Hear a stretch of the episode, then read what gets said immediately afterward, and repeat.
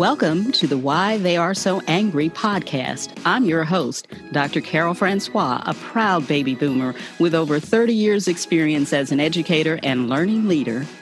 And I'm Courtney Square, your resident first generation millennial. Join us as we present an unvarnished look at systemic racism in America throughout history and up to modern times. We invite you to pull up a chair, put in your earbuds, and allow us to enlighten, educate, and explore the real reasons why Black African Americans are so angry. Because until you know the whole history, it isn't American history at all. Well, you know, Courtney, when we talk about systemic racism in American institutions, nowhere is it more prevalent than in the institution of public education. Now, let's remember the definition of systemic racism is when policies, practices, and procedures disadvantage one race over another. Um, you know, America has a very long history of setting all kinds of education policies that disadvantage Black children.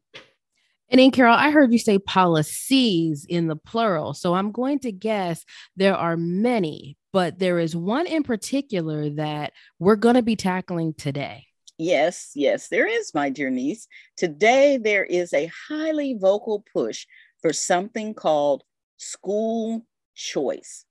Now, let me let me explain something. The working definition of school choice sounds pretty simple and actually pretty benign it it goes like this. If education operated under a policy of school choice this would allow public education funds to follow students to the schools or services that best fit their needs. Now that would be whether it's a public school a private school a charter school homeschool or any other learning environment that families would choose. It's um I guess you could say it's sort of a free market capitalistic approach to education. Well, and that's really just the opposite of the universal free public education our country is admired for having. Now, opponents of school choice believe that actually it's a way to use policy to create segregated and usually well uh, less well funded public schools while creating predominantly white schools that are paid for with public taxes. Now, others even argue that it's really an entree into privatizing education and turning America's free public education system, which we know is a bedrock of democracy, into a for profit machine. Now, I'm going to talk about that theory a little bit later. But Overall, some people believe that school choice as a policy has a high potential for benefiting one group, meaning whites, while disadvantaging Black children. So, technically, court, it meets our definition of systemic racism. Well, that's kind of shaky to hear, but I know we're going to talk about that more later. But what are the ways that school choice could be or is funded? Well, there are several. First of all, um, there's a school voucher program. Now, vouchers would give parents the freedom to choose a private school for their children using all or part of the public funding set aside for their children's education. Then there's the Education Savings Account. These are called ESAs. They would allow parents to withdraw their children from public district or charter schools and receive a deposit of public funds into government authorized savings accounts. Then there's something called the tax credit scholarship. Now, these allow taxpayers to receive full or partial tax credits when they donate to nonprofits that provide private school scholarships. And we're going to hear about that a little bit later because that was going on in the 1950s. Now, there's something else called the tax credit and deduction.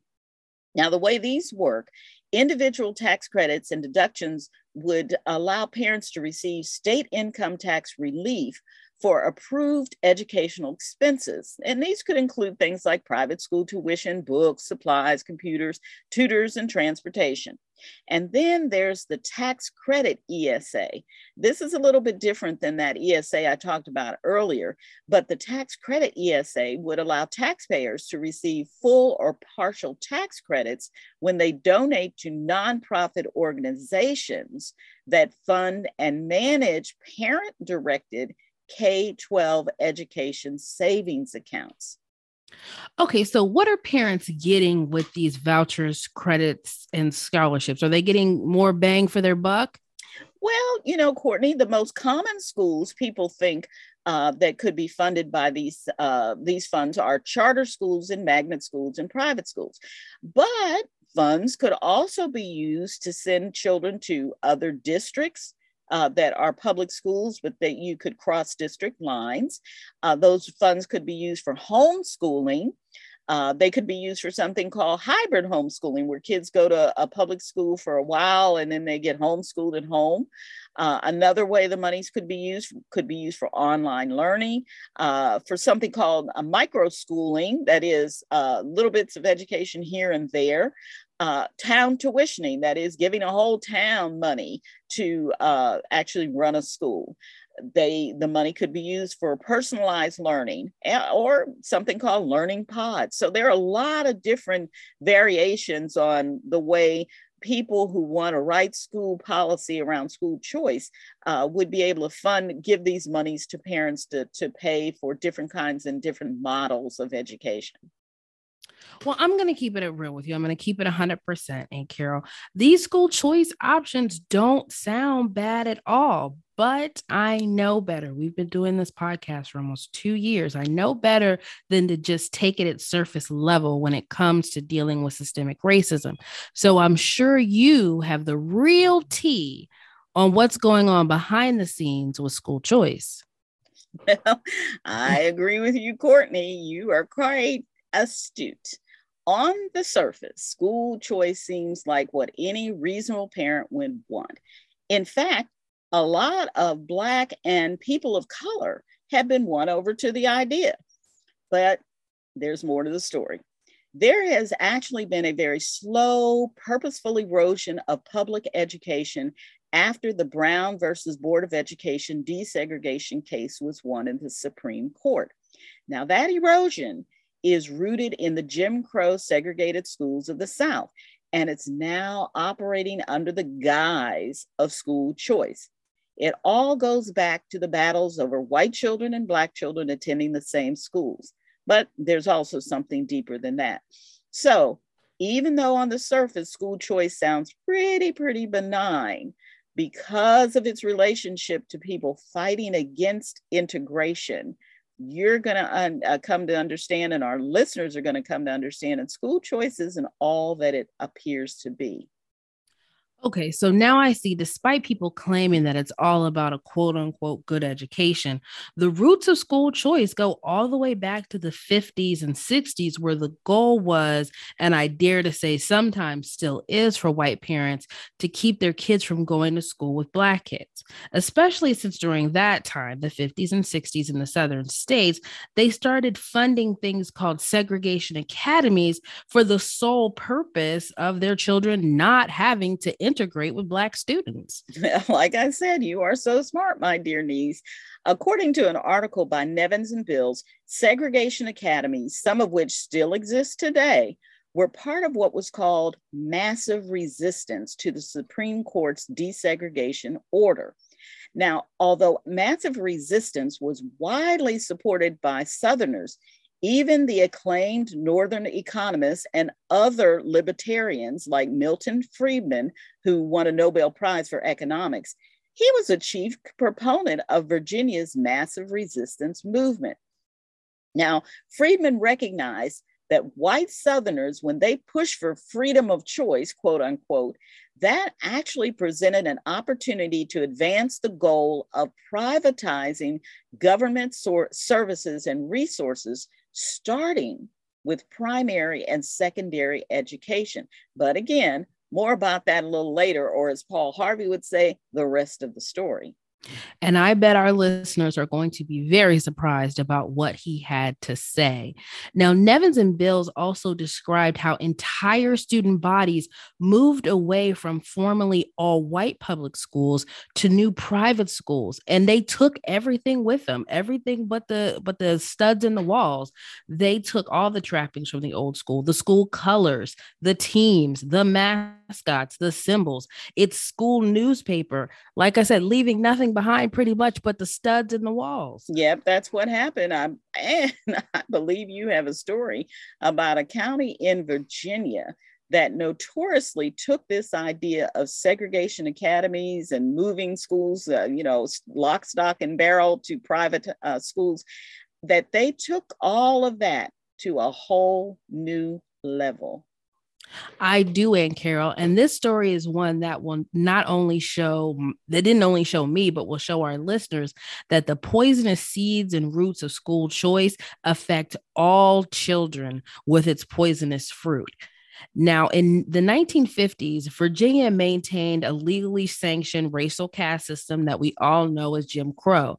Its premise was that African Americans, slightly more than fifth of the, uh, a fifth of the state's population, were inferior to all whites in everything, especially in the key area of public education. And that was highly seg- segregated and especially disadvantageous to Black students. The discrimination against uh, Black students was horrible. School facilities, educational materials, teacher salaries, and transportation in the separate Black system were completely and utterly inferior to those provided to white students. And Black children were denied the opportunities for economic advancement provided by public school education, limiting their chances for moving up the economic ladder. So, what started in kindergarten affected them up into adults with lack of education.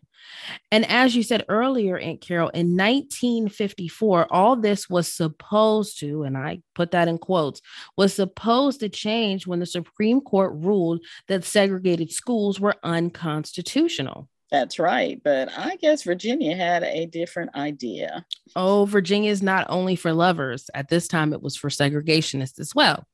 Um, at that time, the Virginia governor, Thomas B. Stanley, issued a statement accepting the court's ruler, ruling. But a powerful senator by the name of Harry Byrd, who was also the head of the Byrd organization and Virginia's Democratic Party machine, wasn't having any any of that. And this is like we talk about it's the Democrats right up before the modern time that we're talking about now. So don't get that confused. Now, he declared that the ruling was an unconstitutional attack on states' rights. Doesn't that sound familiar? Doesn't that dog whistle mm-hmm. perk up everyone's ears when we hear states' rights? All the way back to the Civil War. All the way back to the Civil War, states' rights. And with his blessing, white community leaders and local government officials formed a political pressure group called Defenders of State Sovereignty and Individual Liberties with the sole purpose to preserve racial segregation.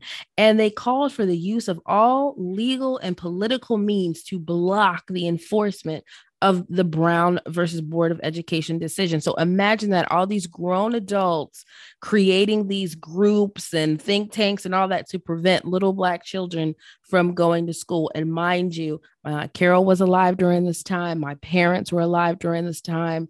So this is not in the past, people. This is very recent. Right. It's not ancient history. It's not the, oh, my folks didn't own slaves. Oh no, your folks may not have known slaves, but they might have tried to keep black kids from going to school.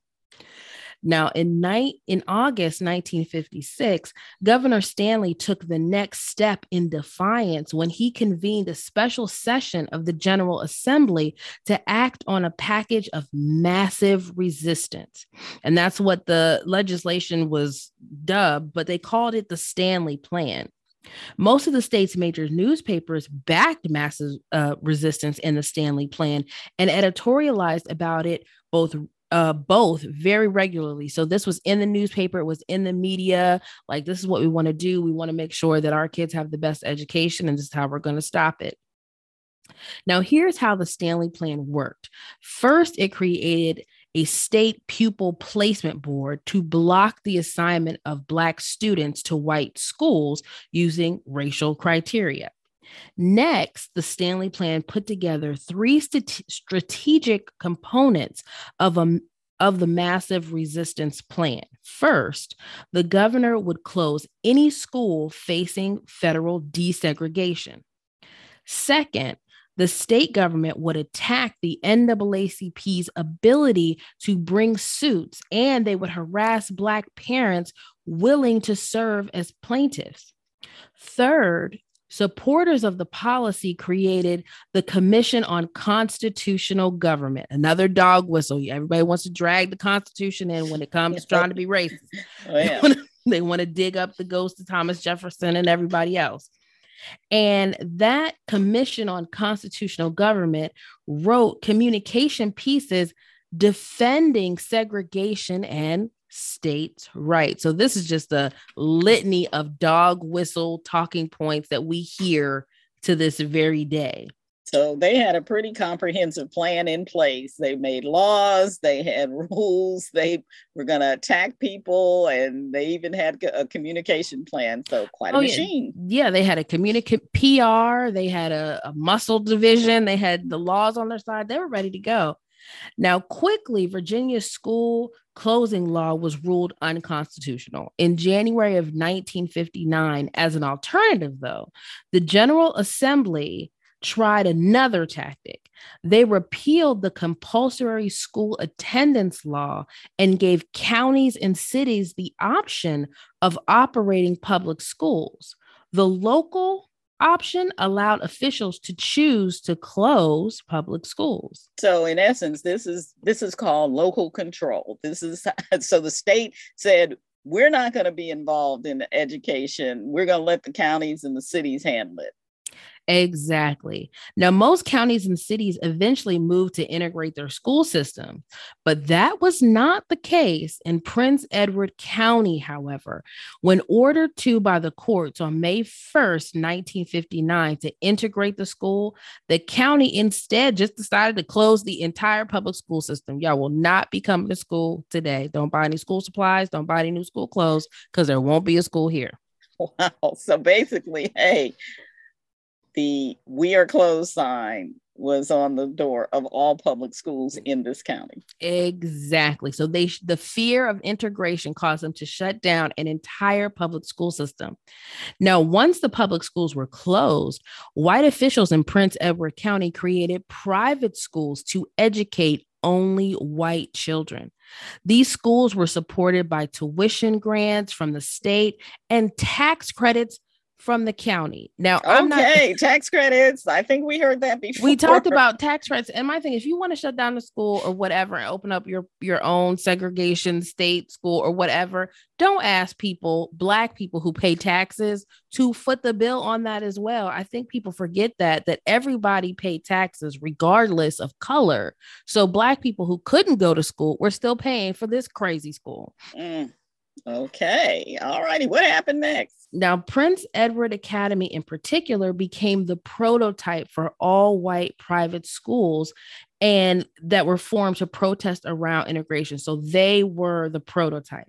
Segregationists from all around Virginia and other southern states toured the facility to learn how they could get this done, what they had to do to create something like that.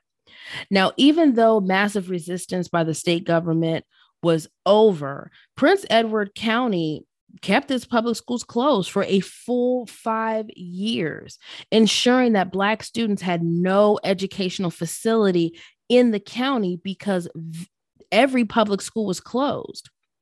So even when other uh, schools and people said, "Hey, we're not going to do this anymore. Let's try to give integration a try." Prince Edward County they doubled down. Five years, they said, "We're we're not going to open the public schools at all."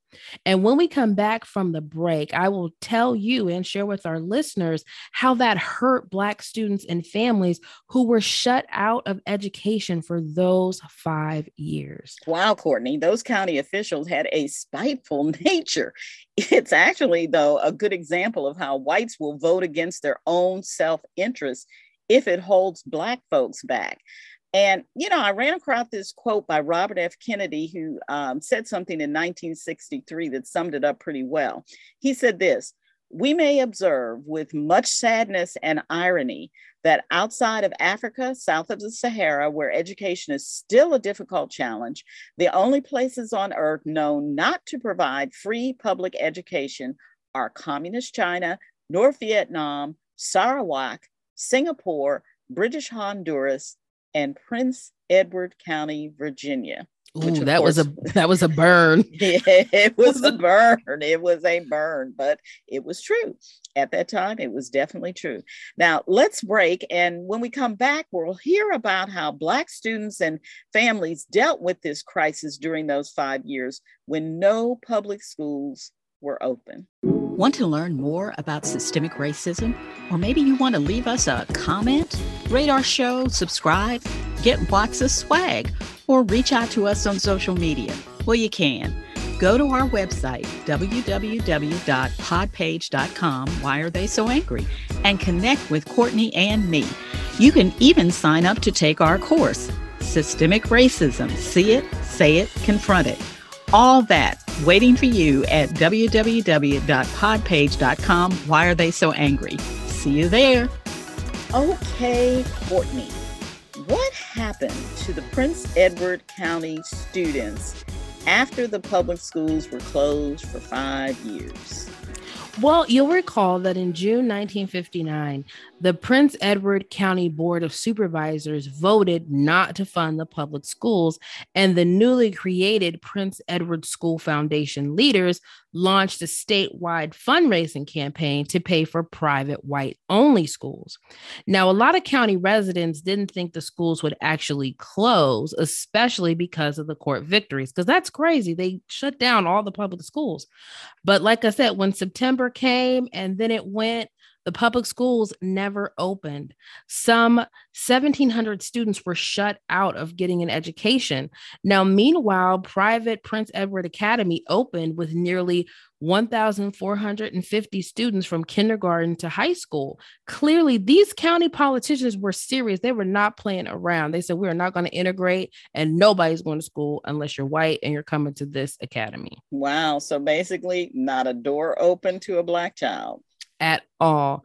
Now, for the Black residents, the public school closings didn't just affect their children's education, they changed families. Now, parents had to make the hard decision whether to send their children away just for them to continue to go to school. So this isn't like I'm going away to a different college or a trade school. These are people making decisions about elementary school, middle school, and high school. So they were sending minor children away.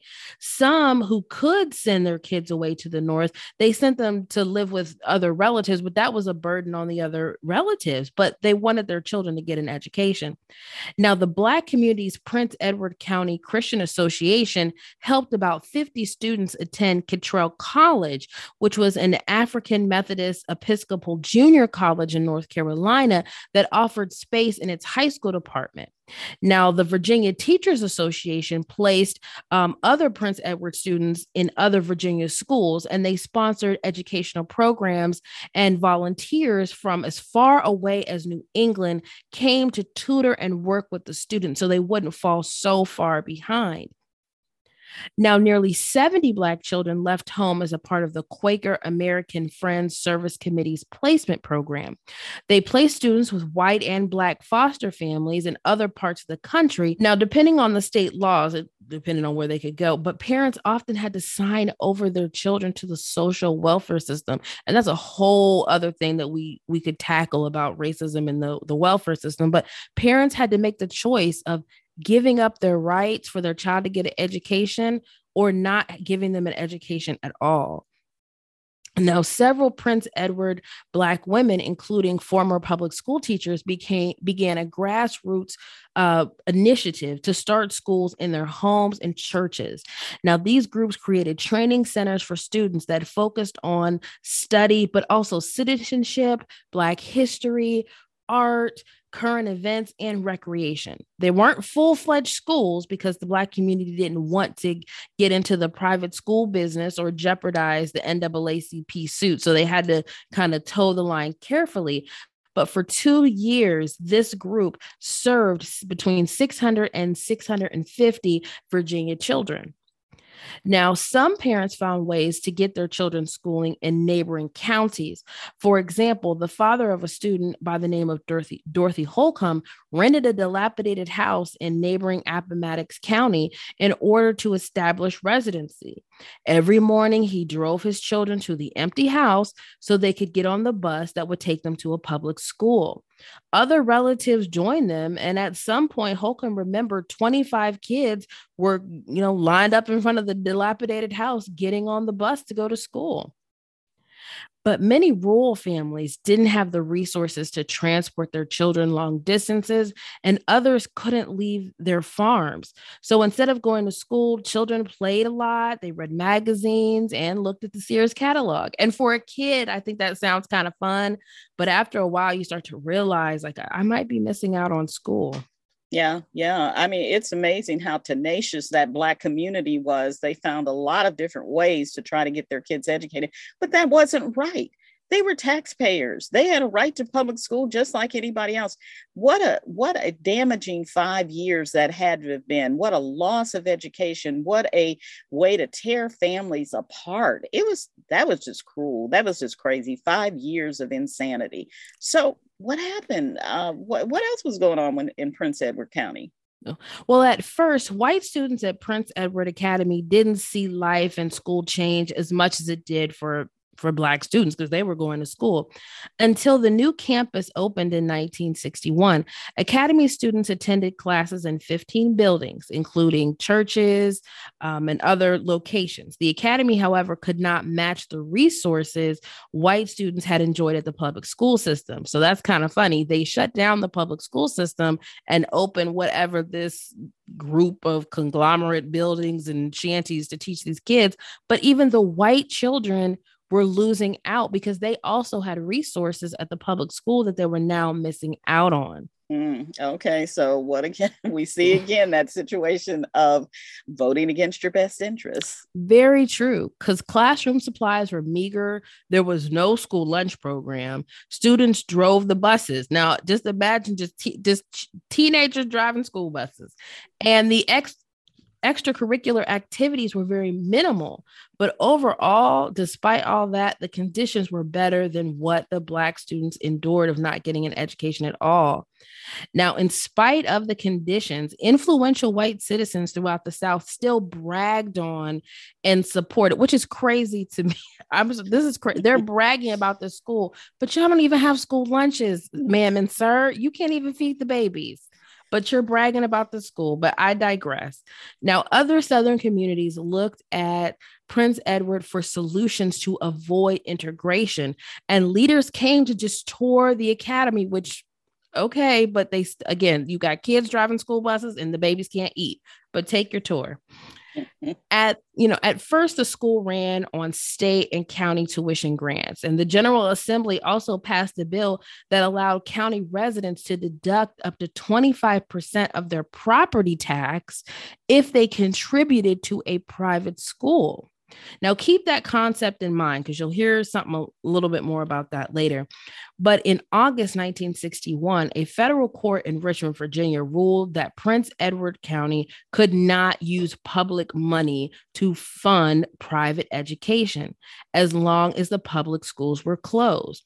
This meant that some white families would no longer be able to afford the academy. Okay, I let, let me make sure I understand this. So they could continue to run this private all white academy, but the state now said, we're not going to give you any public money to do it. Exactly. You cannot use taxpayer monies because, again, Black people lived in Prince Edward County, so they were paying taxes while their children sat for five years. They were paying for education for a segregated school. So finally, a federal court said, Hey, you can have your little segregated school you can have your little KKK university, but you can't ask the public to pay for it. That's not right. Okay, so the parents still wanted to send their kids. So what happened? They still wanted to send their kids, but parents had to drain their savings and take on extra work to send their children to this school. Some families went into major debt trying to pay for this academy, and some children never finished school because the parents could not afford it. Mm. Now, other white residents were punished in other ways because not all of the county's white residents had wanted to close the public schools. Now, that didn't mean they were pro integration. So let's not get that twisted. We didn't have any kind of freedom fighters or anything going on like that, but they just didn't think that closing the school was a good idea. Now, some meant to strategize about reopening the public schools, but the anti integrationists showed up to intimidate them. The next day, a list of the people who attended this meeting started circula- circulating around town, and the people were, were socially ostracized and their jobs were threatened. So, this is some white on white crime to keep black kids out of school these people were fighting each other. People were saying hey i want to go back to public school. I can't afford the academy. If i can't get help from the county like let's just open the school back. And instead they got their you know information and jobs threatened just to keep black kids out of school. Oh boy. Oh boy. Oh boy. It's i bet that county was in a constant uproar in so many ways. So again what happened next well, by March of 1964, the Griffin versus County Board of Prince Edward County suit made it to the Supreme Court, and the court ordered that the public schools had to reopen. In September, after a five year hiatus, so think about that, that's five years, but four years was somebody's high school cycle. Somebody missed their whole high school career, you know, in this mess. Um, Absolutely. Um, that Prince Edward students returned to public schools that were intentionally underfunded. Nearly all the students were Black, and the private all white academy continued to operate. So that's where we get that idea where people like, oh, the inner city schools are so bad, so bad. Because in this case, the reason why they were so bad is because they were underfunded on purpose. Mm. So, yep. and the white students that went there that couldn't afford the economy, they the academy suffered as well because of you know these acts. Now, against your own self interest. Okay. Yep. Or like my grandma would say, you're going to cut off your nose to spite your face. Yep. Yep. Now, reentry for many children back to school was very difficult.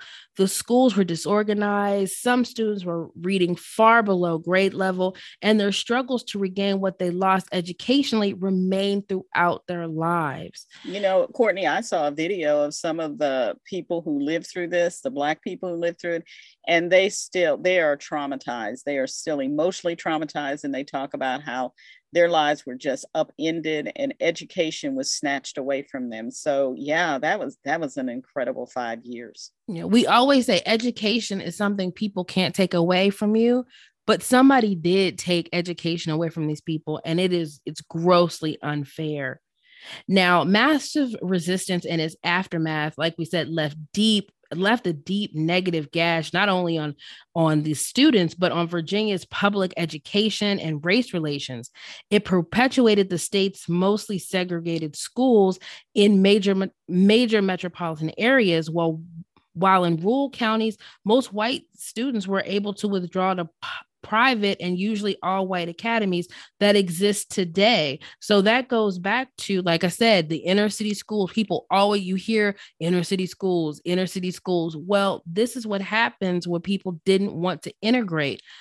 Up until even now, inner city schools are sometimes looked down on and underfunded because of these types of situations and people that with the money and the opportunity to go to these mostly all white private schools they don't feel that burn. They don't feel that you know that missing piece of their education. Exactly exactly. But okay so that was in the 50s and now let's bring it all the way up to now. What what if has anything changed? Well i don't want to leave everyone with a with a sad sad ending because there was a ray of hope.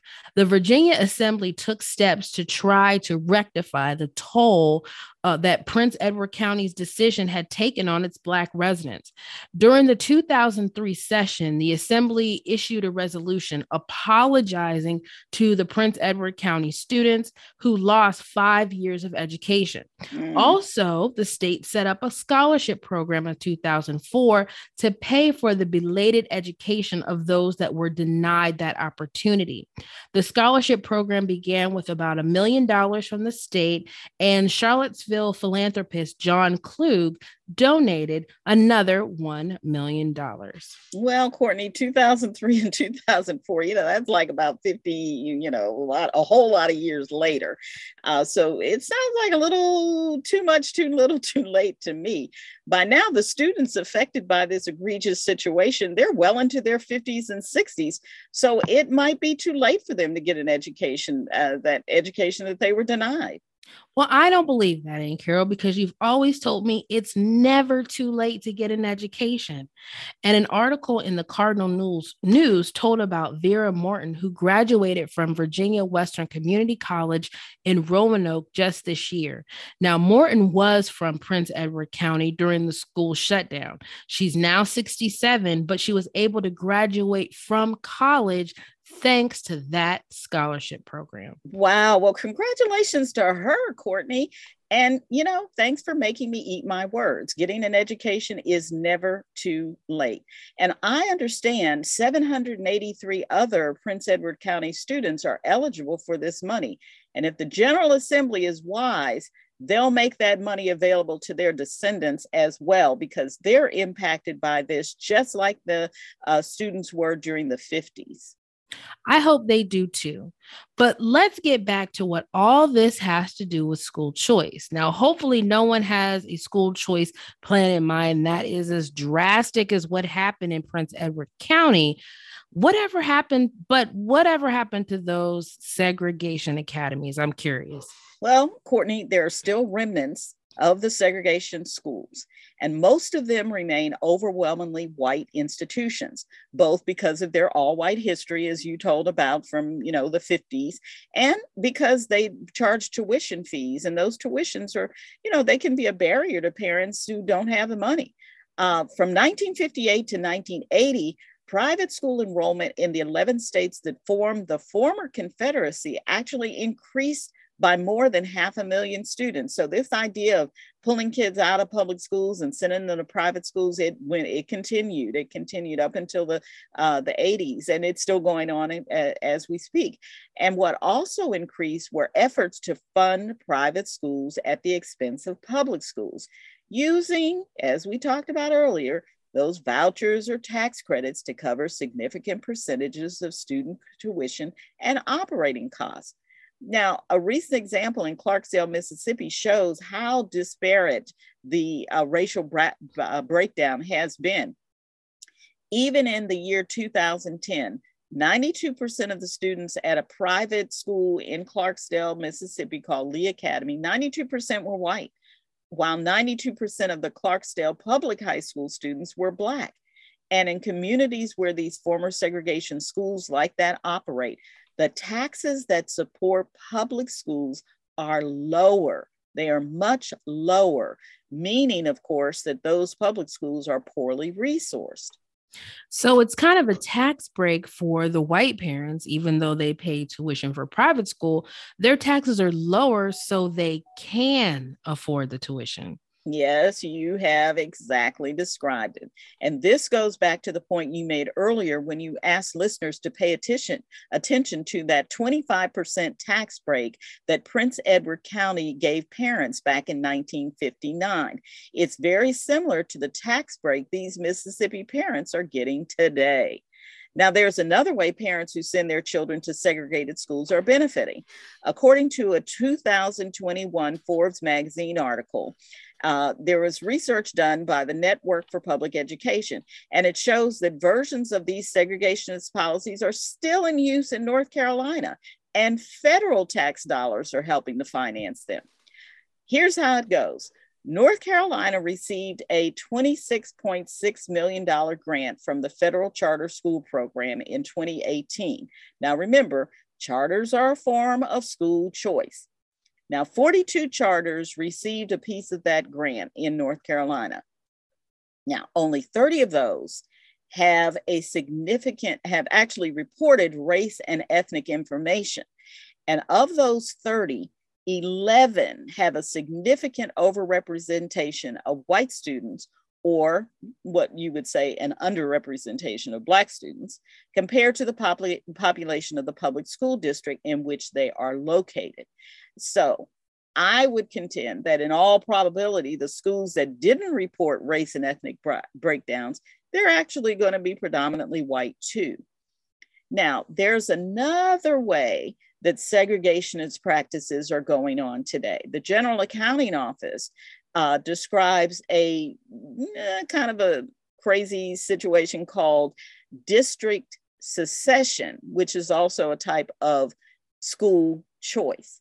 Now, this happens when schools break away from an existing district. So, let's say we have an existing public school uh, district and a group of parents say oh no we don't want to be part of that that public school district anymore so they they declare local control and they form their own new district now the result that the gao uh, report says is that segregation actually di- deepens when this happens now remember Prince Edward County was a very similar situation. They decided on local control and they broke away and basically created all these private schools, which was similar to creating a, a, a district. Now, during 10 years of research, the GAO found that overwhelmingly these new districts were generally whiter, wealthier, and they had fewer Black and Hispanic students and those who are eligible for free or reduced lunch which is usually used to measure poverty. So, just like the old Jim Crow South, folks are creating segregationist public school districts at the expense of people who don't have that choice. But let's get back to Milton Friedman. We didn't forget about him. What's up with him and his ideas about school choice?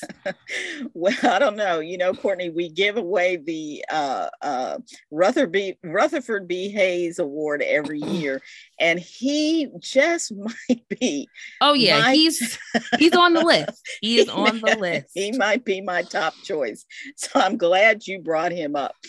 Now, while parents and communities might think using the rules of school choice to get away from sending their children to school with Black and culturally different children is what they're doing, there's actually an insidious plan behind school choice that most people can't even fathom. Now, let, let me tell you about Friedman. Remember earlier I told you that he began promoting, quote, educational freedom way back in 1955, just as Southern states prepared to resist the Brown v. Board of Education desegregation order. And he praised the Virginia Voucher Plan in his book that he wrote in 1962. And that book was called Capitalism and Freedom. He held up uh, that model of school, uh, held up what Virginia was doing as a model of school choice everywhere. Here's a quote Whether the school is integrated or not, he wrote, should have no bearing on eligibility for the vouchers. In other words, he knew the program in Virginia was designed to fund segregation academies and saw it as no barrier to receiving state funding. Oh yeah, he's creeping up my list because he's yeah, that's crazy. But all right, continue. now, Friedman and other conservative and libertarian thinkers gave what appeared to be a race neutral argument in favor of tax subsidies for private schooling sought by white supremacists. Now, in doing so, this is what they basically did. They taught defenders of, of segregation a crucial new tactic, which was basically stop using overtly racist rationales and instead tout more palatable ideas like liberty, competition, and market choice as the reason for school choice. Well, he's, a, he's a slick one, so don't don't be right. Don't say the quiet part out loud. Right. Don't say the right. quiet part out loud. Make it like, oh, don't you want your kid to be in a competitive environment where you're free to choose the curriculum and you don't have those nosy politicians? Di- oh, wait, that sounds familiar. yeah, yeah. I, and and actually, to a parent who doesn't know any better, it sounds pretty good because you're getting to make the choice. But here's the catch: Friedman was interested in far more than school choice. He and his libertarian allies saw vouchers as a temporary first step on the path to school privatization. He didn't intend for government to subsidize private education forever. He's known as saying, quote, in my ideal world, government would not be responsible for providing education any more than it is responsible for providing food and clothing. And in 2004, he went on to say, private charity would be more than ample to assure that there were schools available for every child. In other words, just like government isn't responsible for putting food on our tables or clothing on our backs, Friedman believed that the government isn't responsible for paying for educating the general populace. Parents should bear that cost, just like they bear the cost of feeding their kids and clothing their kids. And for those who don't have the money to pay, well, charitable organizations would take care of educating those kids who couldn't afford private school. And four months before his death in 2006, he spoke at a meeting of the American Legislative Education Council, ALEC, and he said, the ideal way to give parents control of their children's education would be to abolish the public school system and eliminate all the taxes that pay for it. Oh wow! So that is Prince Edward County without all the ra- real racism up front. So, oh wow, yeah, he's he's definitely a candidate. He is a not he's nominated for a Rutherford B. Hayes Award. Yep, yep, yep. I second that nomination. Now, here's the deal: if there were no tax dollars paying for education, who do you think foots the bill? Well, parents, of course. Now, theoretically, supposedly parents could afford to pay that full cost uh, for education since there wouldn't be they you know they're not going to be sending tax dollars to the government to pay for it they'd use those freed up tax dollars to shop the free market for education products that they want really though in a nutshell privatization of education is the end game courtney that is not only a hot mess but a scary thought there's no way the supposed tax savings parents would get would cover the true cost of education. We'd really see an even bigger gap between the haves and the haves nots if Friedman had his say. But Aunt Carol, isn't the American Legislative Executive Council or Exchange Council, I'm sorry, ALEC, that he was addressing the right wing network that brings conservative lawmakers together with corporate lobbyists to create model legislations that is it's cloned across the US, am I right? Yep, yep, it's the one and the same. And it's also the group that has been accused of spreading racist and white supremacist policies targeted at minority communities.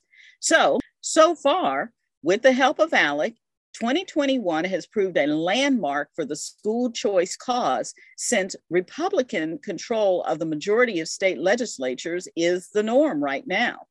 Seven US states have created new school choice policies, and 11 others have expanded current policies with laws that authorize tax funded vouchers for private schooling, provide tax credit, and authorize educational savings account to invite parents to abandon public schools, exactly what happened in Prince Edward County. It's also drafted bills calling for more regulatory freedom for homeschooling and charter schools and bills to create full-time online schools and open enrollment, uh, which will uh, allow students to attend any public school they want, even if it's in another district. Now, that tax credit idea sounds like what we talked about. It's Prince Edward County all over again. So, that school and all of its insidious uh, dealings is really like the the root and the model. I don't want to say the root, but the model for what a lot of the school choice, you know, rhetoric and school choice plans come from, from that poisonous tree. Mm-hmm. Now, this takes us back to the definition of systemic racism.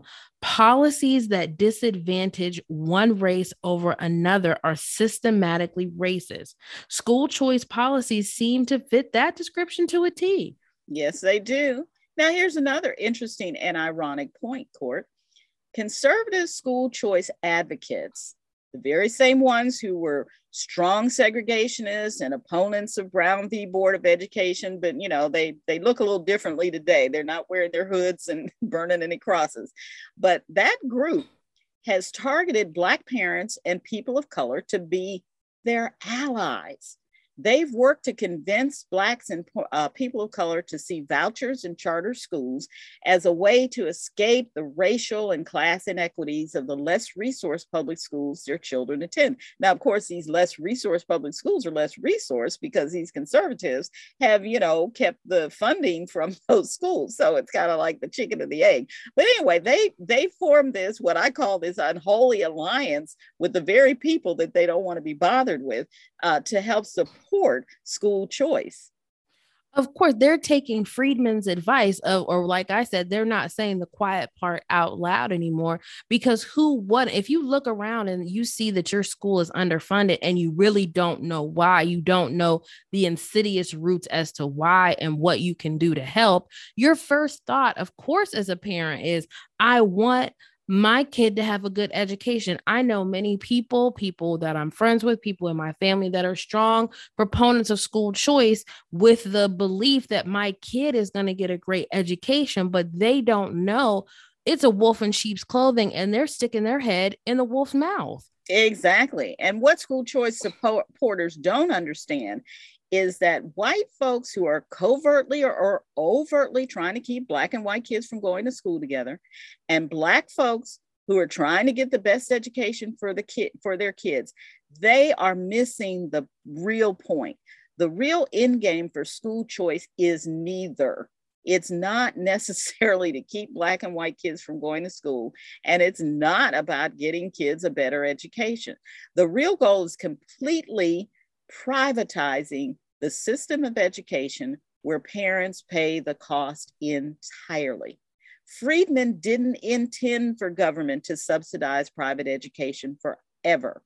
Rather, once the public schools were completely gone, Friedman envisioned parents eventually shouldering the full cost of private schooling without support from taxpayers.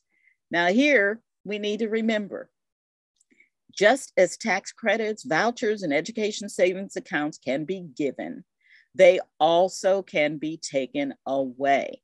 Look at how easily Congress changes the tax laws to give and take away supposed tax breaks. For instance, I'm a homeowner and I know this very well. Formerly, we had a very lucrative tax break for home mortgage interest. Over the years, that has been whittled down to almost nothing. The same will happen to government support for school choice over time, leaving parents holding the bag. Remember Friedman's words. The ideal way to give parents control over their children's education would be to abolish the public school system and eliminate all the taxes that pay for it. So at the end of the day, it'll be the wealthy and upper middle class families that can access the best schools and education that they can pick and choose.